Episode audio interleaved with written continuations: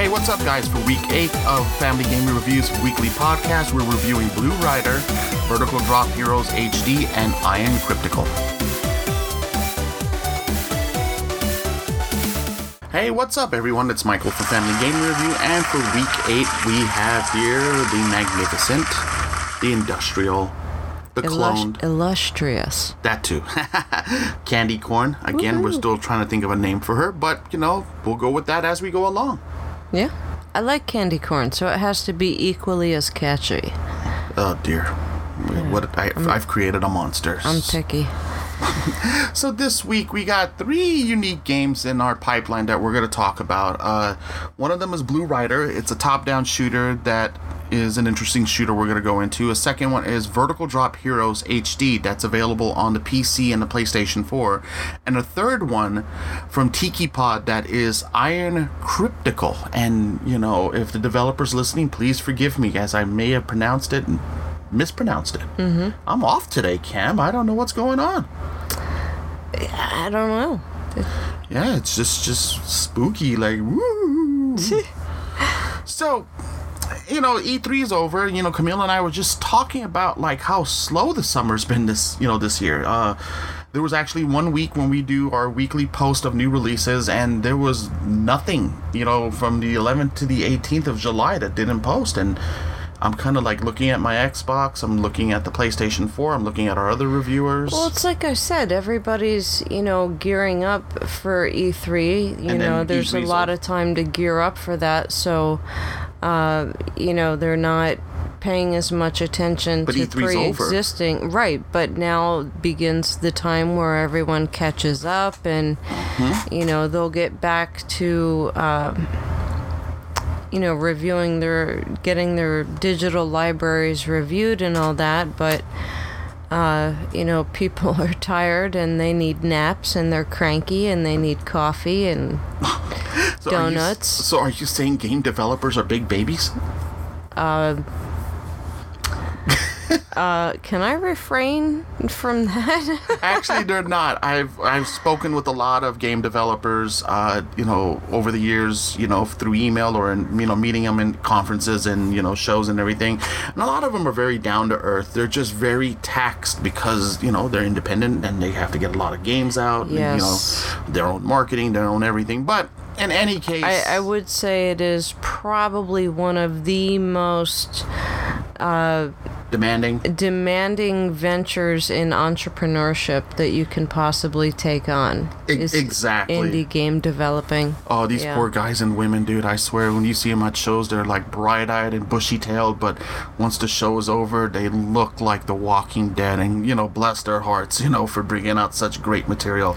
Yeah, But definitely. in any case, let's go ahead and get into the reviews of things. Now, the first game we're going to talk about is Blue Rider. Blue Rider is rated T, no, E, it's E10, excuse me, E10, and it's currently available on the PlayStation 4, Xbox One, and PC. Uh, we got a chance to get a copy of this during the Xbox One sale. This was past this week, and you know, one of the reviewers he saw the game and he said, "Hey, it's a shooter. You know, we're fans of shooters here, and we want to take a look and see what's going on." So we picked it up, uh, and you know, this game was actually purchased. It was was not given to us by the developer or anything of that sort.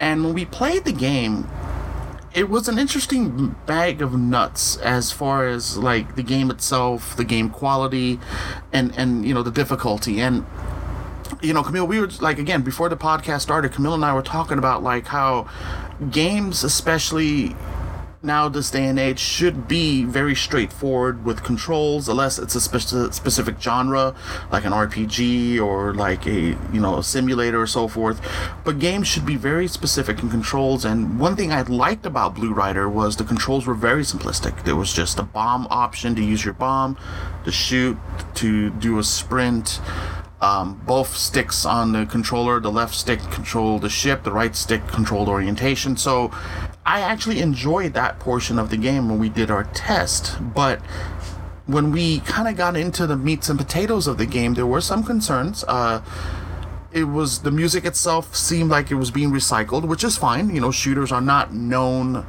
unless it's a AAA title to have heavy soundtracks. Um, the enemy choices were, you know, were very vast and unique. They were, but at the same time, they seemed very cookie cutter, which again, you know, some of our developer, I mean, some of our game testers, when we were testing the game, felt that, you know, it seemed like it was rinse, wash, and repeat. And the gameplay was very difficult, uh, believe it or not, for a shooter. And It was. yeah, and I, and I was very disappointed in seeing that, but I can understand where the developer was going with this. They wanted to go to the roots of old school shooters. I mean, for those that played old school Super NES or Nintendo or Sega Genesis shooters, there were some at that time that didn't even have health bars. You just, you know, you get shot, you're dead, you know, and and Blue Rider seemed that it was like that. And being a top-down shooter, um, the controls felt a little bit at times as tight as they were at times it felt that it was too wobbly where the ship felt like had too much momentum uh, the it took a while to get into the game for some of our game testers especially our special needs gamers as they felt that they didn't understand the con- concept of picking up power-ups or they didn't understand like why one power-up did one thing versus the other. It was kind of like learn as you go kind of gameplay. And and i respect the developer for doing that but at the same time it kind of like you know puts a frowny face on you know newer gamers that don't understand how shooters are.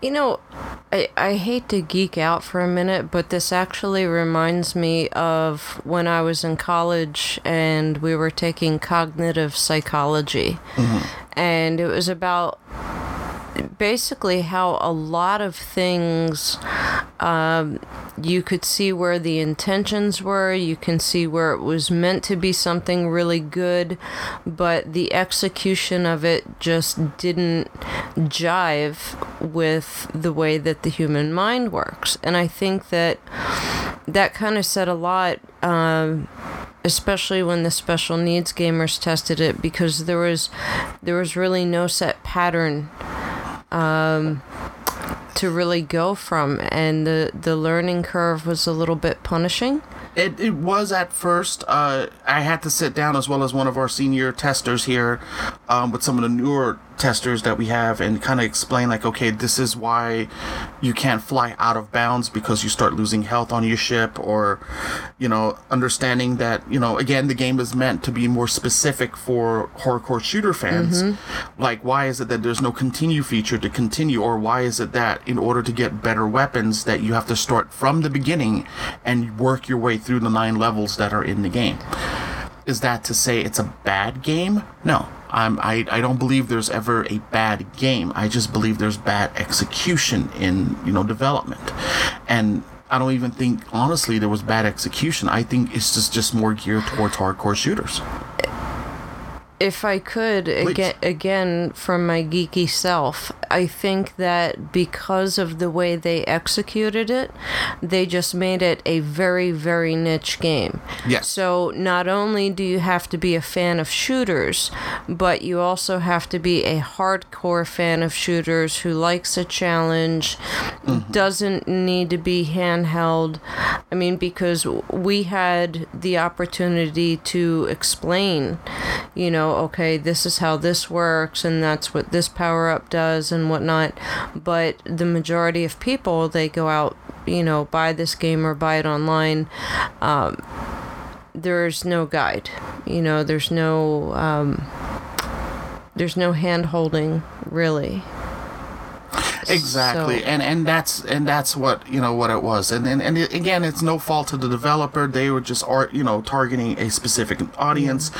Uh, parents, if you guys are listening, you know, don't consider it as a bad game. Consider it as something more of a trial. So if you could get it on the PC or on the console, get a demo, try it out for yourself, see if it's appropriate for your family members and your loved ones, and you know, go from there. Uh, you know, that's my best advice on this one. Exactly, and if I could just add to that quickly, it's like a lot of titles that we've reviewed. You know, sometimes if you see a rating of a six, it doesn't mean that it was a bad game. It just means that it wasn't a, a game for everyone, you know, or for the whole family, maybe. You know, it's a really niche game, and so one of the things that we encourage, no matter what the game, is to know your gamer. Exactly. This is just one more example of why you should really know your gamer and what they love. So again, guys, you know we're gonna give it a six when we get our full review out. That may change, you know, as I'm now I'm hearing Camille's thoughts on this as well as my, you know, hearing myself what I feel about it. Um, we are gonna finish up some testing on it, so that may change. But again, guys, best advice on any game: if you're questionable about it, if there's a demo, download the demo. At least that gives you some idea what the game is, or go on YouTube or even our site, or even ask us and say, "Hey, Mike, Camille, do you think this game is appropriate for my family?" And with that being said, we're going to go to our second review, which is Vertical Drop Heroes HD. Now, this is available on the PC and the PlayStation 4. Uh, as for my understanding, there is no works of the Xbox One version coming out anytime soon, but that could change based on the developer. But guys, I'll tell you this much: when we were just talking about like games like that are great games to play with families, you know, especially with parents and children, this is one of those fun games to play. Uh, the game is very simplistic in style. You pick a rogue warrior, whether it's a you know a soldier or or knight or something, and you drop down each level fighting bad guys until you get to a boss, and then you fight the boss and you go to the next level. Now, for those that might say, oh, that's kind of too simplistic, before you even think that, there's a lot of mechanics into this, especially RPG mechanics, in which you have to power up your characters, you have to go through different levels. You are going to die a lot, but that is okay in this because as you die, you collect coins and experience that give the characters that you're working on more, you know, better equipment, better gear, better abilities and this is kind of meant as a trial and error, especially when you're playing split screen, so two people could play with you, meaning yourself and someone else. Now, uh, Camille saw this during our play testing. She, you know, let me, I'll let you give, you know, give your thoughts on it. Well, first of all, I loved the fact that this title deserves a place on the list of uh, games that you can play with your gamer, with your child, or uh, teen, whatever the case may be, because it was so easy to pick up and play. And it really reminded me of the old uh, Super Mario Brothers, you know, original Nintendo days. So uh, if you grew up in the 80s or 70s, then you'll actually be able to pick up the controller and be right at home. Uh, it's very easy to see, you know, what to do as you go through the game. Uh, I think it's a, a great title to have in your digital library so that you can have that gaming time with uh, your kid or, or your family. And another thing that uh,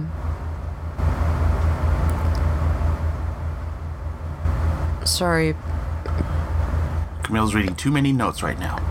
I, I am. I had a, a lot of notes. Yeah, I think I got thrown off by all the cognitive psych stuff, but um, I just think that it was it was a really good game. Um, you know, for people to play together, and so that's why it should be in any digital library. I, I Yeah. totally agree. I mean, the controls are very sim- simplistic. Uh, you know, the left thumbstick when we were playing, I, I got to look at the PlayStation controller to remember everything. You know, forgive me for that.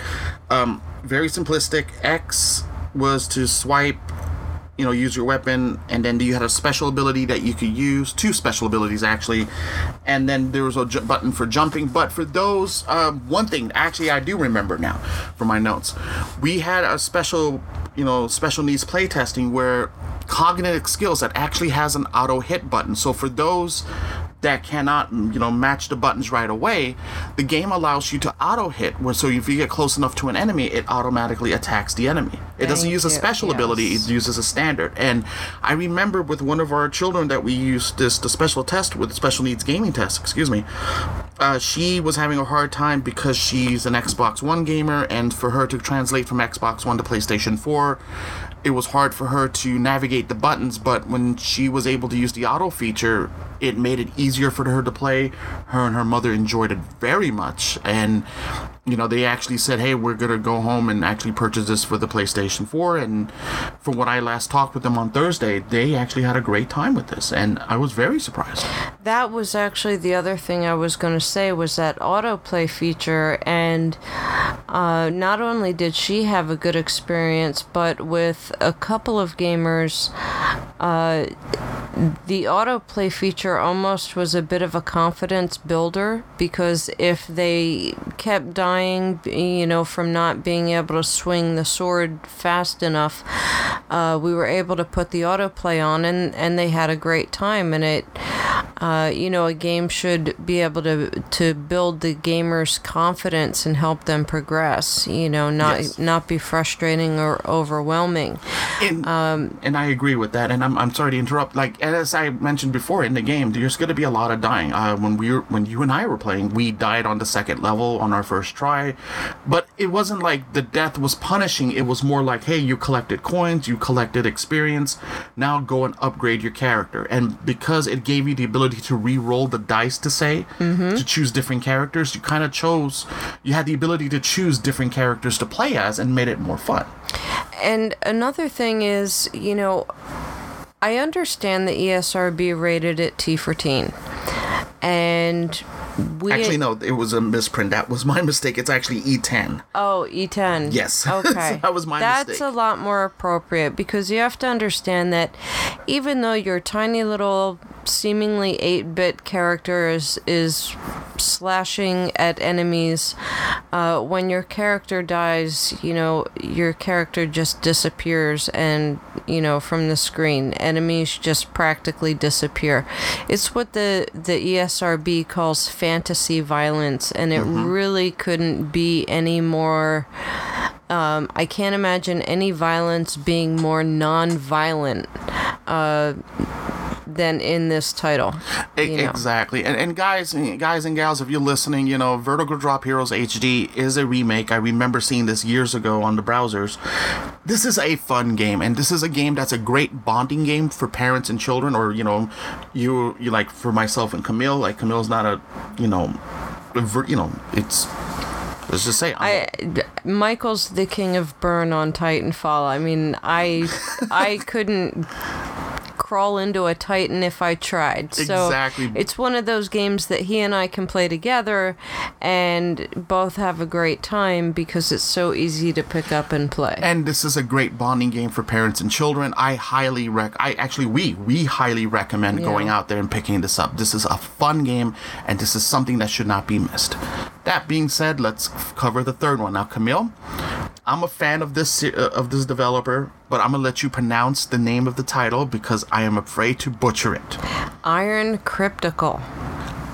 Crypticle. Iron Crypticle. Okay, now this is made from Tikipod. Um, these guys, they they they must love the '80s because their first game, Aqua Kitty, which we gave a very high review for, Love Aqua Kitty. it's like a Defender style. Where Iron Crypticle is, if you took Smash TV, and for the older audience that's listening to us, you guys will know what Smash TV is. If you took Smash TV and combined it with Gauntlet, and added a four-player co-op and it was all about loot and shooting enemies, this is what it would be. And I think Camille is mesmerized by our cat right now. No, sorry, I just he he's a character. He's our He's- official office assistant. But Iron Crypticle is a four up to four players on the same screen, or it could be through Xbox Live. We didn't get a chance to test the Xbox Live feature as we only had one copy that we got a testing from. Uh, but it's it's simple. You get into you know levels. It's kind of like with Smash TV where you choose which room you want to go into. You fight enemies.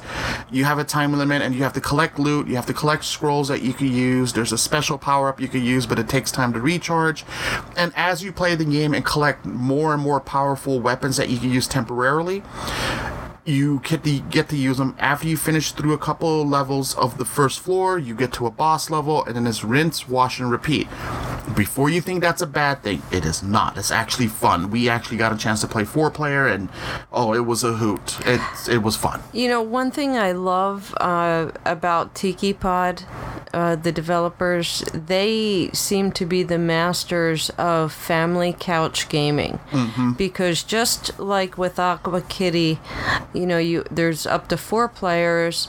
It is simple enough to pick up and play without being a master gamer to start. You can pick it up and and you know learn the controls and get by, and you can have, but it's complicated enough in the gameplay that you can have an absolute blast. Yes. So Tikipod really knows how to make a win-win-win situation when it comes with a game comes to you know a family-friendly game. And and the funny thing is, is this is we were joking about this in the office. Uh, it's kind of a way to understand how your loved ones are because if It's there's so like true. like it's depending on do I go for the piece of bread and go for the bonus multiplier or do I save my loved one that's about to get jumped by a bunch of monsters and and let's let's just say that when it comes time for the family wills there's gonna be a lot of thought process because I was left to fend for myself many a times where people were fighting over a piece of cake or cheese or bread in the level so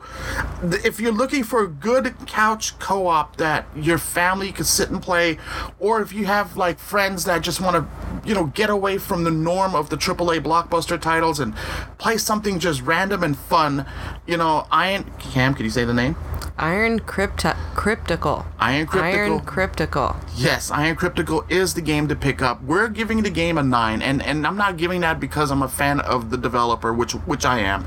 I'm also giving it because it's a great family game, and and I, I encourage you. Um, please go ahead. I'm sorry, you know, our last podcast and that great blog that's on the website, you know, about Summer fun. summer, you know, fun and gaming. Uh, Iron Crypticle is an ideal example of a game that you pop in on family gaming night. Mm-hmm. You know, It is, and and you know you could like say to your family or loved ones like, hey, okay, whoever gets the most points, you know, wins this tournament, and then you realize. Is that sister of yours really that loving sister, or she's just gonna go for points? And later on in life, if you need that kidney, it will kind of give you a hint of whether yes or no. that see that would be an interesting psychological study. Does eight bit behavior carry over into real life? like- you know.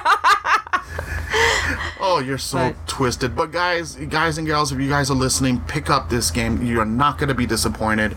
Um, there's a lot of depth to the game. You know, it's a fun game. Uh, it was rated T for teen. However, I disagree with the ESRB on this because it is more fantasy violence, how Camille mentioned. It's not a blood or gore fest. It's, you know, like I said before, if someone that's played like Gauntlet. I would say the violence level, personally, when I saw it, it was more of the gauntlet level of violence, more than Smash TV. And for those that know what Smash TV is, you would understand the difference between the two. Uh, again, it's available on the PC, Xbox One, and PlayStation 4, and I definitely encourage you guys to pick it up. I, I would say pick up Iron Crypticle and also, if you haven't already, get Aqua Kitty while you're at it. Exactly. So, you know, those are the three games. You know, again, in the summertime, it is because, you know, everyone's out and about and developers are catching up from E3 and other, you know, conventions and so forth.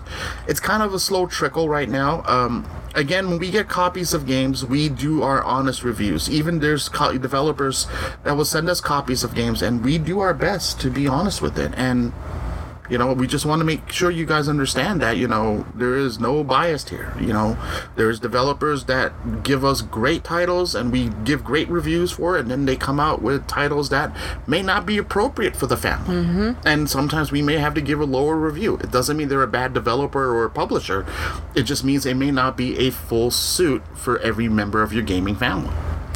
Yeah, and we don't take that lightly. It's very difficult. You know, we we make sure we put a lot of thought. Uh, anytime there's a review that's not glowing, but. Uh, you know, we have to keep the family as our priority. Yes. You know, because the fact is, gaming. Uh, you know the the average demographic of gamers is not just kids these days. It goes clear up into the 50s for both men and women. And so um, you know there may not be a lot of titles coming out right now but it's a great time to look at other reviews see what other independent titles you can support and you know that's one of the reasons that it we don't take our reviews lightly. They're very unbiased because we know how you know how much blood, sweat, and tears goes into an independent title. hmm And that's why we do thorough reviews. We go back and play the game several times, even if we beat the game. We want to make sure that someone with special needs or someone that's never played a video game before is able to at least understand the core concept. And there's our cat meowing in the background in agreement. But um, in all honesty, we want to make sure that we never try to give a bad review, but we want to give the honest review so a parent that's looking into buying something new has the full knowledge and education of what the game offers before making up that purchase. So. That being said, you know, thank you so much for your time for listening to this week's podcast. Again, we'll be back next week with three more reviews. This is Michael from Family Game Review, And Camille, aka Candy Corn, and we thank you so much for listening, and you guys take care. thank you.